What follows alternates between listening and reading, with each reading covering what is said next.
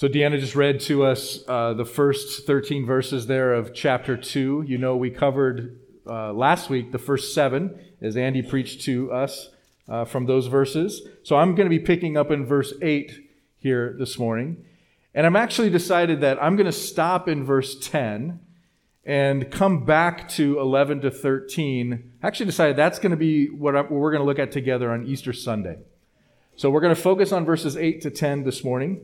Um, and, uh, and really focus in on this uh, idea as we continuing to discuss Paul encouraging Timothy not to be afraid of suffering for the sake of the gospel, not to be afraid of suffering for the sake of Christ.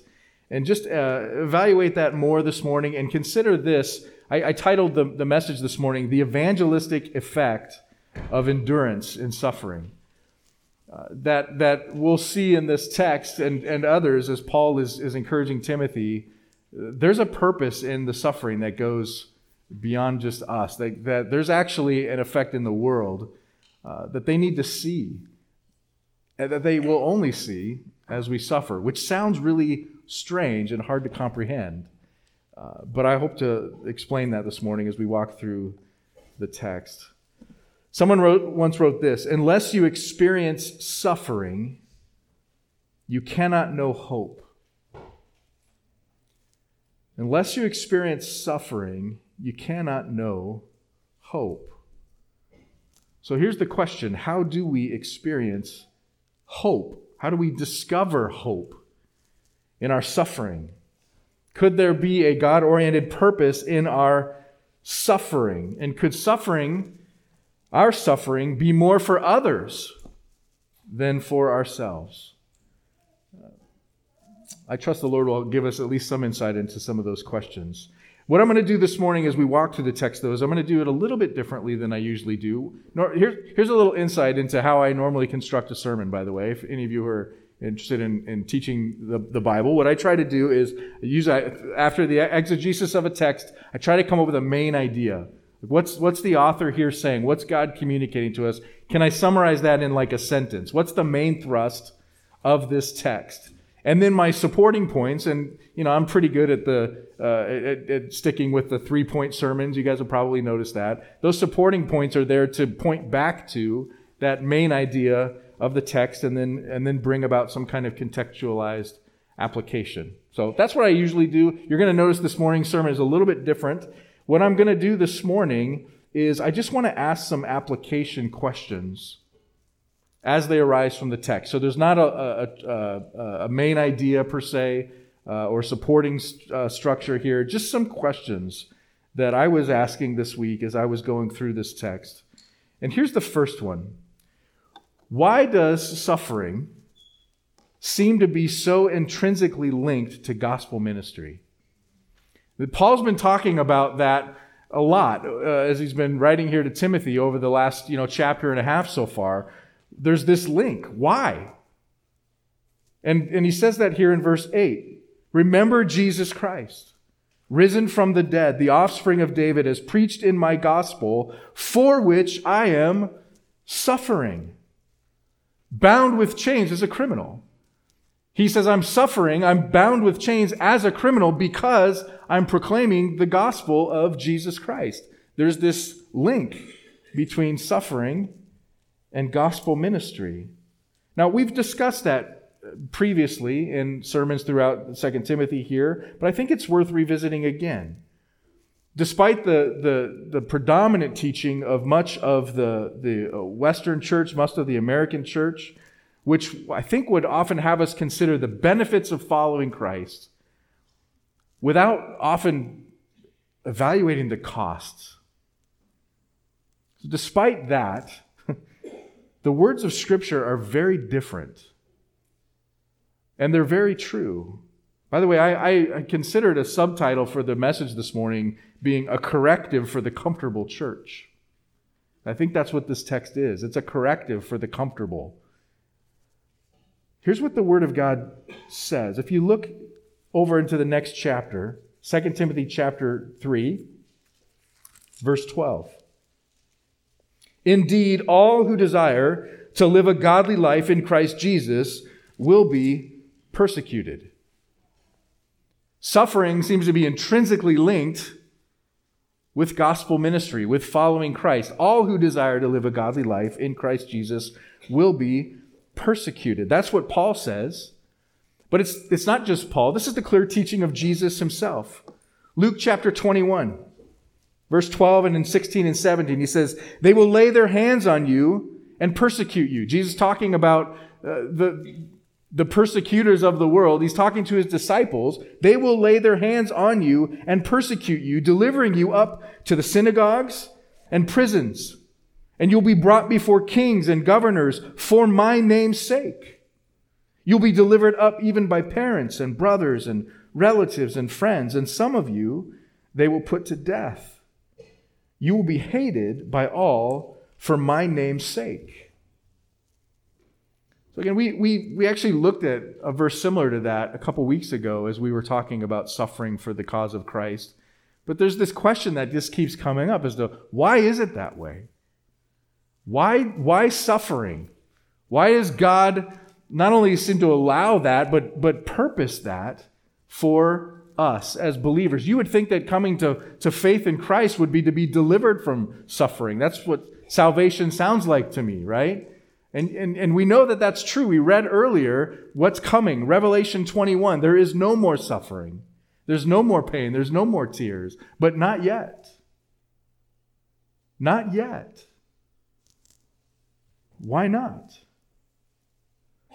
Why is there suffering for the believer? So, if you've been around Edgewater long enough, you've probably heard me use this analogy before. Uh, I keep coming back to it because I find it so personally helpful in just understanding why suffering in the world. Why, for the Christian in particular, suffering in the world. And the analogy is this I, I have this, this, this, sort of image in my mind of a, of a mountain. And at the, the top of this mountain, at the apex, is is the point of creation. It's the Garden of Eden. It's, it's God's intent for humanity. He creates Adam and Eve perfect in this perfect garden, and there's, they're given perfect fellowship with God, and, and all is right and well, right? And yet, they sin. They turn their back on God, and the minute that they do that, a curse enters into the world. And we, what, so this, this picture of the mountain in my mind is, I see this picture of sort of like avalanche at that point everything begins to slide down the mountain. It's sliding away from what God had intended for his creation. And so that slide, if we think about it, has two, there's two causes to that slide. One is that the, the, the, effect of sin in the world, the effect of brokenness, just causes everything to deteriorate. That's why in, in Genesis chapter 3, God talks about like, the curse Everything is cursed. Not just humanity is cursed, but the earth is cursed. The ground is cursed. Life itself, everything that we see in creation is crumbling. And the Bible is just full of descriptions of that. And so that, that there's this, this slide away, this constant sort of landslide, destructive power at work. But it's what's also at work then is human culpability in that destruction. We are as sinful people, we are, we are uh, no longer desiring to follow the Lord. We desire to follow ourselves. We, we, we want to run away from Him. Our natural inclination as sinners is self glory and rebellion against our Maker. So we're not just caught up in this slide of things. I, I sort of have this picture like we're out in front of it. Uh, we're the ones who stepped on the ground that caused the avalanche to happen in the first place. And that's not to say that, that as, as, as that slide is happening, that, that we are uh, content with the slide. I think anybody can recognize that as things are broken in the world, as things are going wrong, that, that there's something wrong about that. But rather than wanting to turn and go back to the one who made us in repentance, we want to sort of just try to outrun the slide. We think we can outrun it on our own. That's the state of humanity.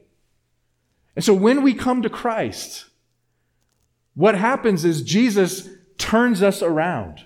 He redeems us from that brokenness and he calls us now by his power and, and, through the strength of his spirit into a walk actually back upwards towards our maker. We are turned. We are, we are remade. We're redeemed.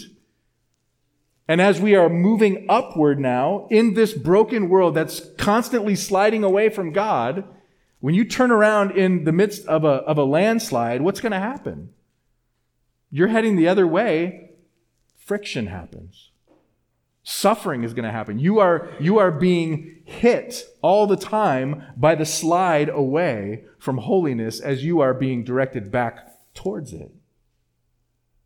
That's sort of the simple explanation for suffering in this world. In, until such time as the brokenness ceases, those who are going against it in Christ will always run into the slide, the friction, the pain, and the suffering. And particularly, when our turning away from the slide is a reminder to those who are running the other direction that they're going the wrong way. And as that as our lives in Christ proclaim to a broken world and to sinners around us that you're going the wrong way and they're trying to outrun it, it's offensive. That's why persecution. Your life, believer, as you walk in holiness, is a proclamation to the world around you that they are condemned apart from the saving grace of Christ. They will lay their hands on you and persecute you, delivering up to the synagogues and prisons, and you'll be brought before kings and governors for my name's sake. You'll even be delivered up by parents and brothers and relatives and friends. Some of you they will put to death. You will be hated by all for my name's sake. Because your life in Christ is a testimony against them. That's why suffering is intrinsically linked with gospel ministry. The gospel is a reminder in the world that the world is broken. Now, what is interesting to me is that not only does Paul remind Timothy of this and, and, and, and talk to him about enduring in that suffering, but he also indicates to Timothy that that suffering will advance the gospel. How does suffering work to advance the gospel? Look at what he says at the end of verse 9. He says, I am suffering for Christ. I am bound but the Word of God is not bound. Paul gives a, a, very interesting and needed perspective here.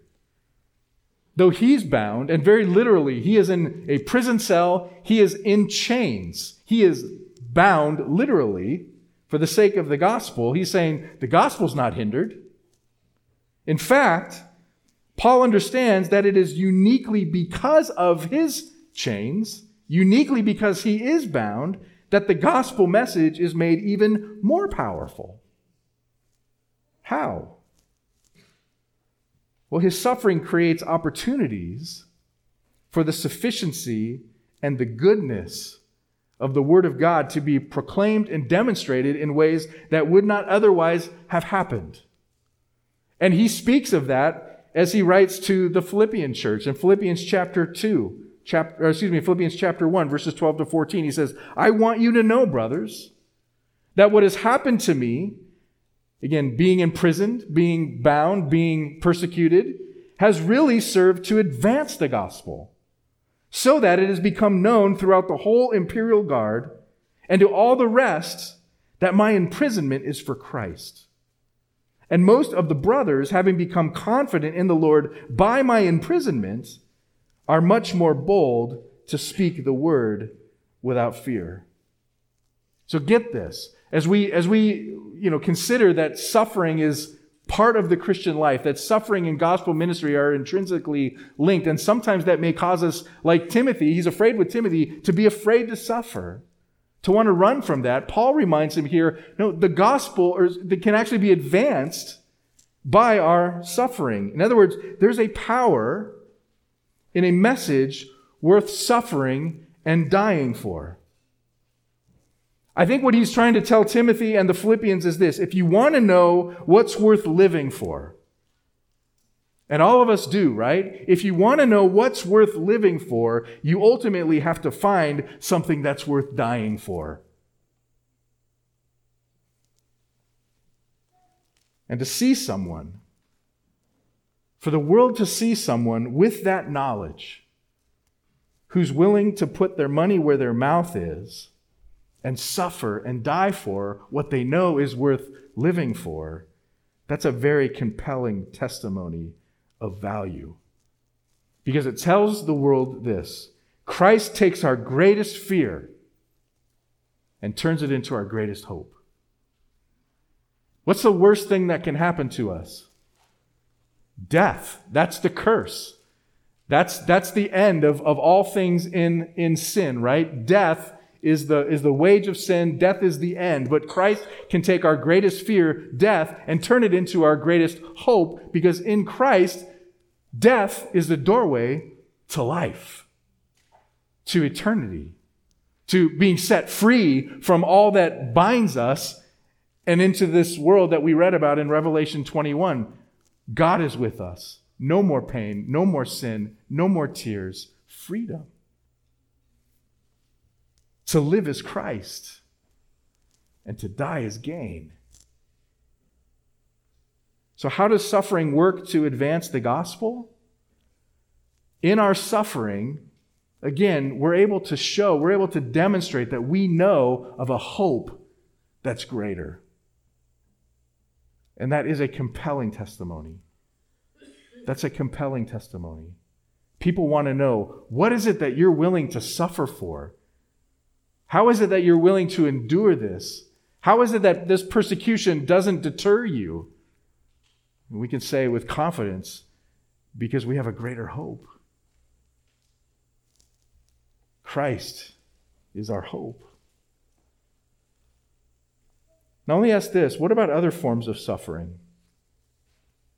This isn't in the text, but I think it's worth asking. What about other forms of suffering, like sickness, or poverty, or maybe unanswered prayer? What if the oppression that you're experiencing isn't, isn't necessarily persecution for the sake of Christ? It's just oppression from the brokenness of the world. How do we view that kind of suffering? I think that's an important question to address. Again, it's not what Paul's talking about here. Those, those kinds of sufferings aren't in and of themselves suffering for the name of Christ. It's not necessarily that you're suffering for the gospel there, and therefore there's some explanation for how that suffering works, or why it's there, why it works to advance the gospel. But it's still a present reality for the believer, isn't it? Some of you are suffering this morning.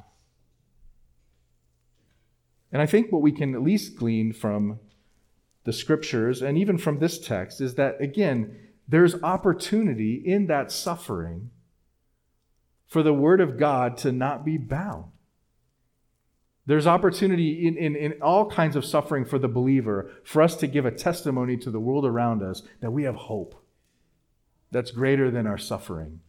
That we recognize, yes, this world is broken. There, there's a lot of things that have gone wrong, but Christ has entered into it. He's redeemed us. He's pulling us back out of it. And the goal, the end place of that hope is the top of the mountain again. So there is, there is hope in our suffering.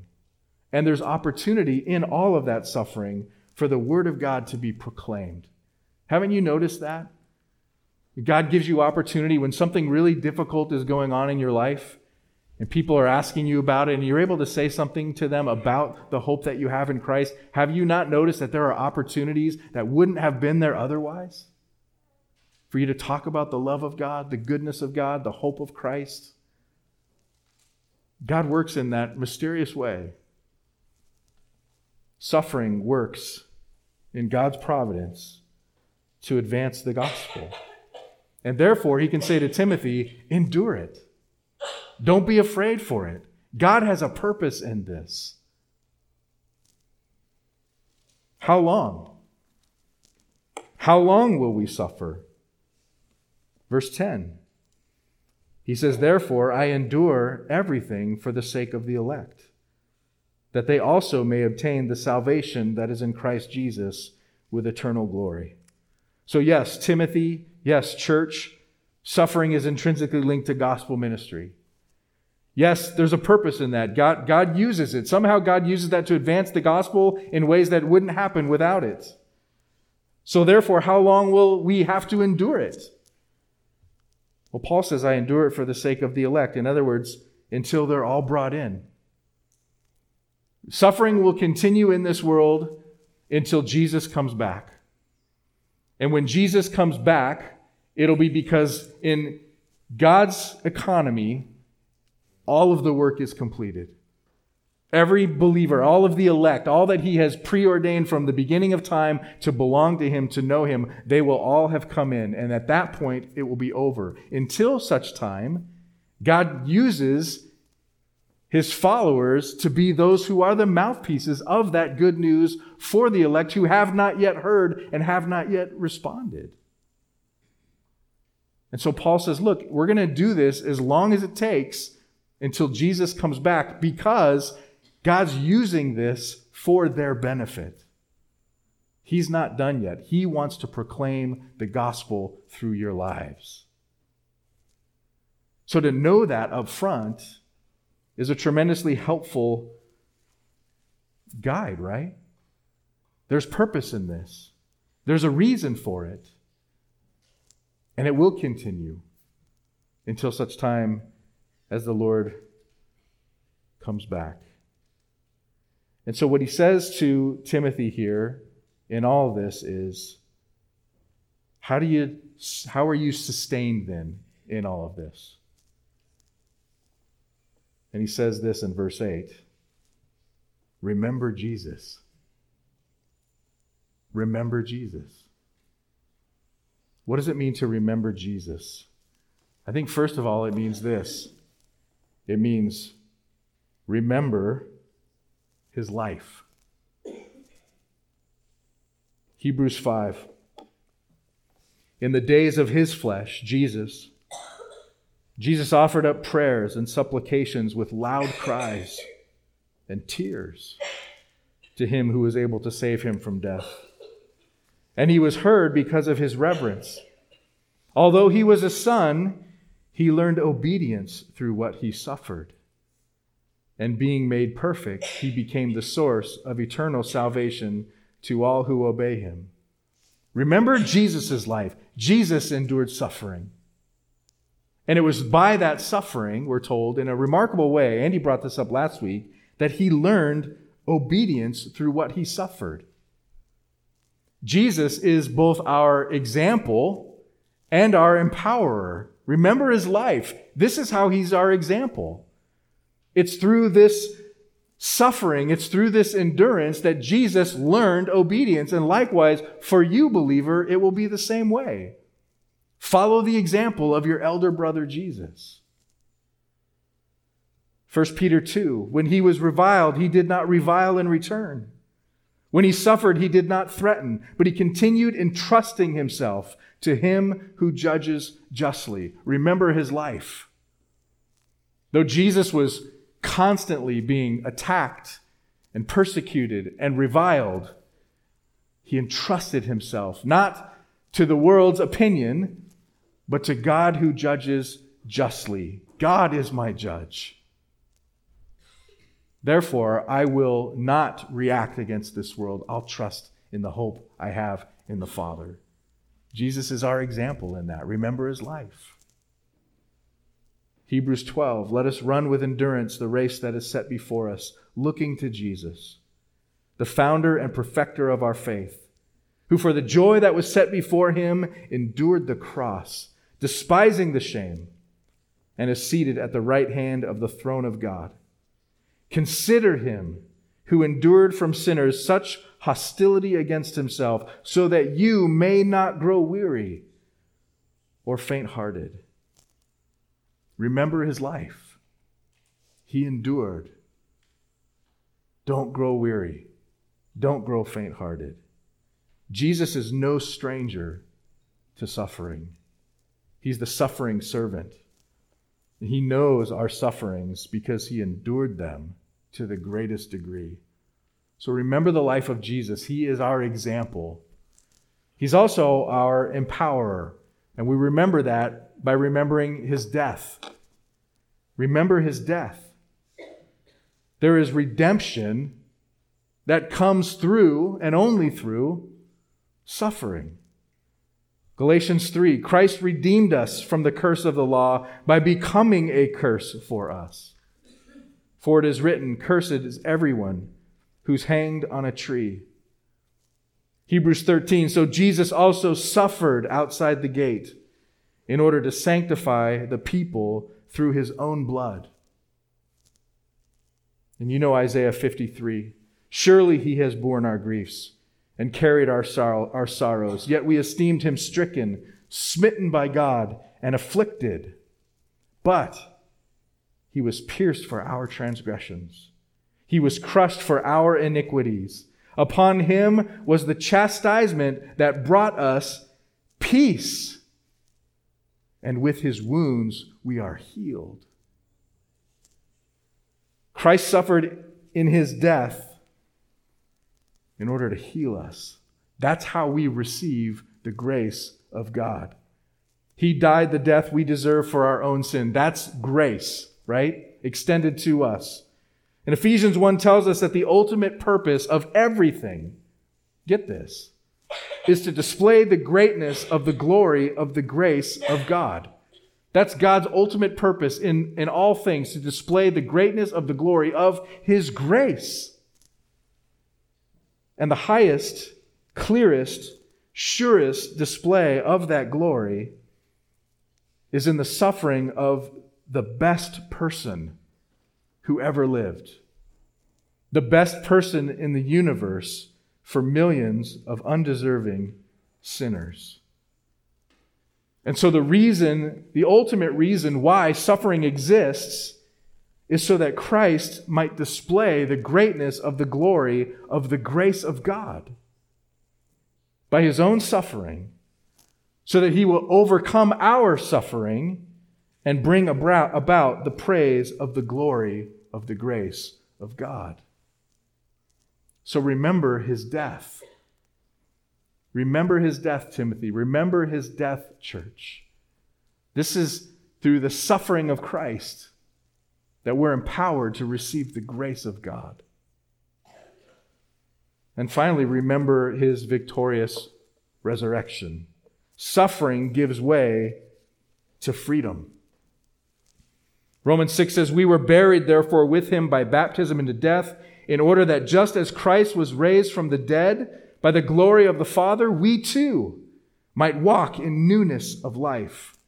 For if we have been united with him in a death like his, we shall certainly be united with him in a resurrection like his. Here in 2 Timothy chapter 2 verse 11, the saying is trustworthy. If we have died with him, we will also live with him. O death, where is your victory? O death, where is your sting? The sting of death is sin and the power of sin is the law. But thanks be to God who gives us the victory through our Lord Jesus Christ. So remember his life. Remember his death. Remember his victory. Jesus is our example and our empowerer. By his suffering, we've received the grace of God. And only by that suffering is the grace of God possible, possibly given. And so when we remember that, and we're invited to step into and identify with and share in the sufferings of Christ, we're invited to receive and experience the grace of God in such a way that makes the glories of heaven far more recognizable and appreciated and enjoyed than would have been possible apart from that grace through suffering.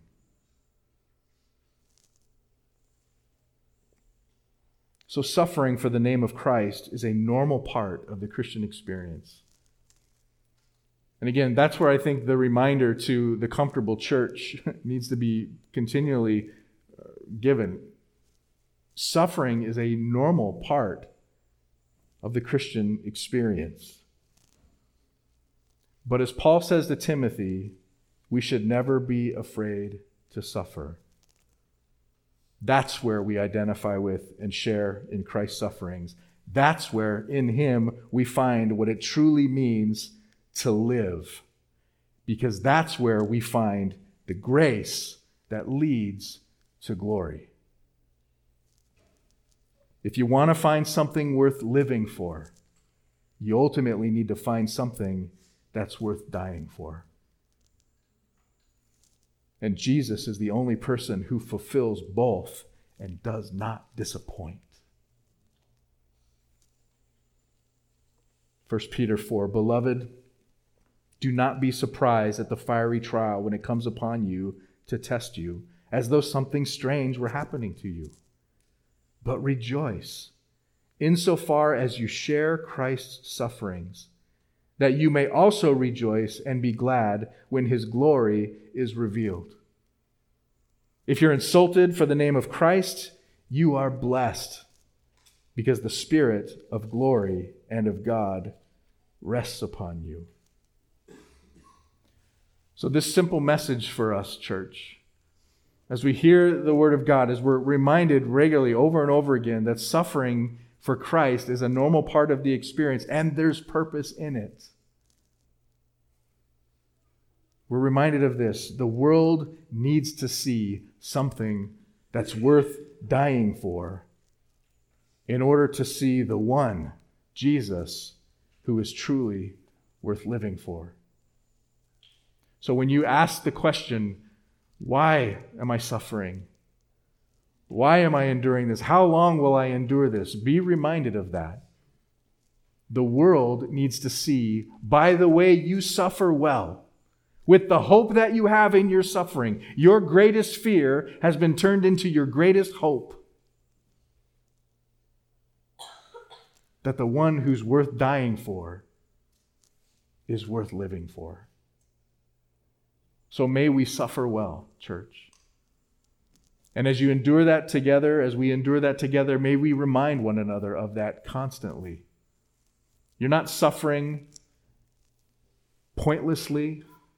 You're not suffering because God has turned his back on you.